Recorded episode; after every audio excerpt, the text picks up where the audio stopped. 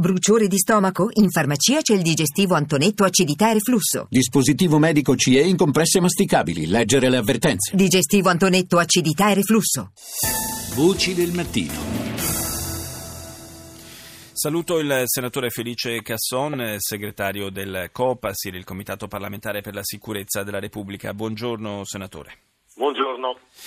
Stiamo seguendo ormai da diverso tempo le notizie relative alle offensive anti-ISIS che sono in corso sia in eh, Iraq sia in Siria. Eh, il fatto che eh, l'ISIS sia ormai da eh, diverso tempo costretto sulla difensiva eh, ci fa pensare che, eh, ammesso che non sia già cominciato, anzi probabilmente è già cominciato, ma insomma che presto assisteremo a un flusso di ritorno, un'ondata di ritorno di foreign fighters da quelle zone verso l'Europa. Sappiamo quanti eh, a migliaia abbiano lasciato l'Europa per andare a combattere su quel fronte. E L'Italia in particolare si sta attrezzando per affrontare questo fenomeno?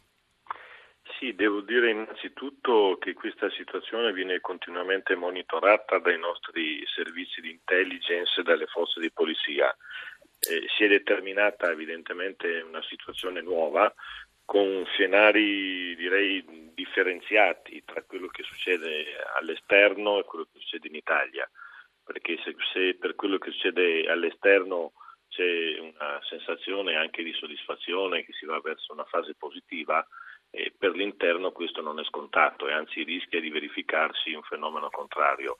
Eh, sia per il eh, ritorno di qualche foreign fighter, eh, sia soprattutto per una per così dire, rivitalizzazione di coloro che si trovano sul territorio europeo. E ovviamente l'Italia per il, momento, per il, momento, è ancora in una situazione diversa rispetto ad altri Stati europei, eh, sia per il lavoro fatto nel passato, ma soprattutto per quello che si continua a fare. La vigilanza rimane comunque sempre molto elevata.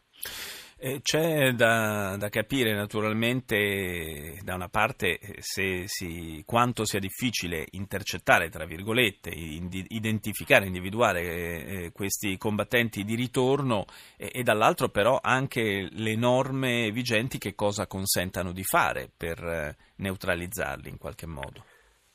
Le norme vigenti sono entrate in vigore non moltissimo tempo fa, quindi per coloro che rientrano eh, adesso diciamo, nello Stato e nel territorio d'Italia eh, non si possono ehm, così, non si possono iniziare procedimenti oppure eseguire arresti perché i fatti erano precedenti, il fatto del reclutamento, delle, eh, di uscire per eh, collaborare assieme alle forze dello Stato islamico non era all'epoca ancora previsto.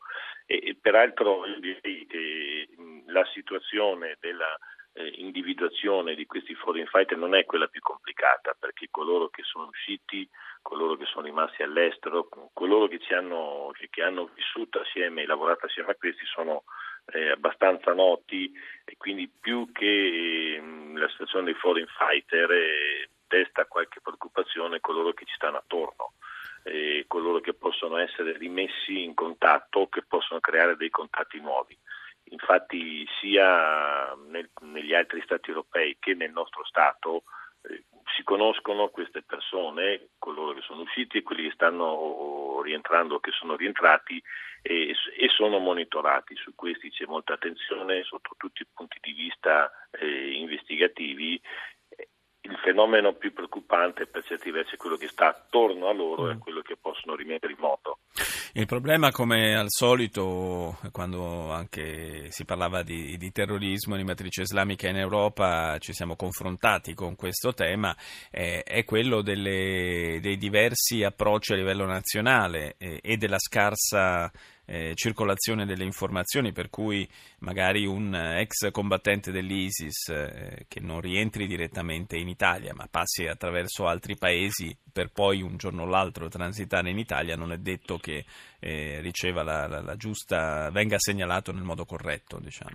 Sì, esiste ancora questo problema certamente non superato, eh, soprattutto per quanto riguarda la collaborazione tra i servizi di intelligence. Mentre le forze di polizia eh, hanno compreso innanzitutto e poi hanno cercato di mettere in atto meccanismi di comunicazione più rapidi eh, è molto più difficoltoso per le forze di intelligence perché comunque le comunicazioni rischiano di arrivare tardi quando i passaggi ci sono già stati oppure certi comportamenti si sono, eh, si sono già verificati.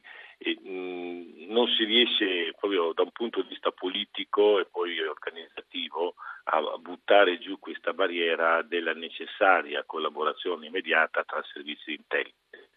Ci sono non soltanto forme di rivalità, di gelosia, ma proprio la motivazione politica eh, deriva da una mancanza di ordine dall'alto, di coordinamento, eh, deriva dalla diversità degli interessi tra uno Stato rispetto all'altro e dal fatto che non c'è una politica unitaria nell'Unione Europea eh, della sicurezza, dell'ordine pubblico, così come della giustizia e della difesa.